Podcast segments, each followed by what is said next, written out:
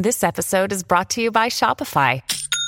Forget the frustration of picking commerce platforms when you switch your business to Shopify, the global commerce platform that supercharges your selling wherever you sell. With Shopify, you'll harness the same intuitive features, trusted apps, and powerful analytics used by the world's leading brands. Sign up today for your $1 per month trial period at shopify.com slash tech, all lowercase. That's shopify.com slash tech. Podcast. I podcast di classe editori. Inizio di settimana incerto a Wall Street. In questo lunedì 26 di febbraio l'S&P 500 si è allontanato dal record messo a segno in chiusura venerdì scorso a livello settoriale utility e servizi alle comunicazioni sul fondo, mentre invece gli energetici sono in testa. I rendimenti dei treasury salgono, in modo particolare quello a due anni che tocca nuovi massimi da tre mesi a questa parte nel giorno di due aste di titoli a due 2 e 5 anni per totali 127 miliardi, aste deludenti e in ambo i casi l'ammontare è stato da record. Linea mercati. In anteprima, con la redazione di Class CNBC, le notizie che muovono le borse internazionali. Il mercato resta in attesa dei tanti dati macroeconomici che arriveranno nei prossimi giorni, in modo particolare il più atteso, quello che misura l'inflazione ed è il preferito dalla Federal Reserve, il PCI che arriverà giovedì ed è contenuto nel rapporto sui redditi e i consumi personali. In molti si aspettano una riaccelerazione che si spera possa essere semplicemente temporanea, di certo potrebbe condizionare la tempistica del primo taglio dei tassi da parte del della Federal Reserve.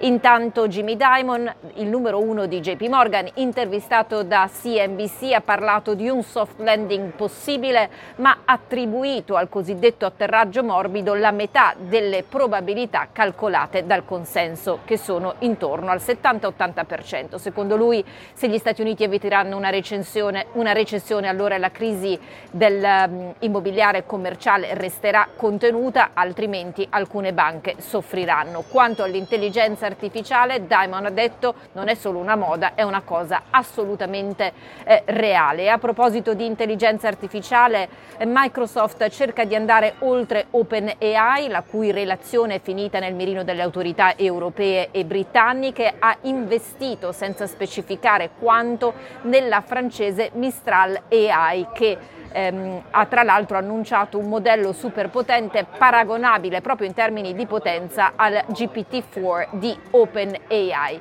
Intanto Altice USA è arrivato a volare di circa il 50% su indiscrezioni di stampa secondo cui Charter Communication eh, sta valutando un'acquisizione del gruppo che fu oggetto di scorporo da Altice nel 2018 e che è tra i principali fornitori negli Stati Uniti di servizi di banda larga.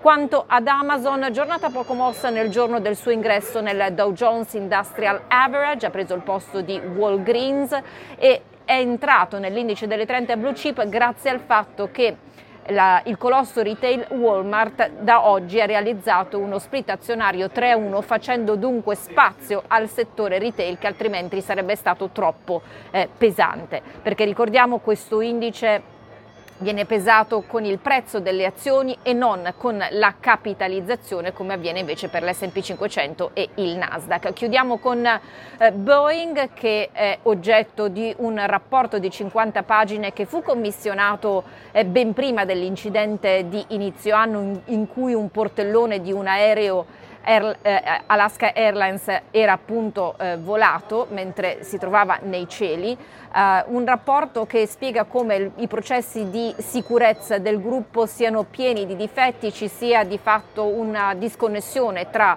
il management e i dipendenti e dunque questo mette ulteriormente sotto pressione il colosso dell'aerospazio. Berkshire invece è scivolato nel, nonostante re, conti record per l'esercizio 2023, rischia una causa legale da parte del governo con una sua utility.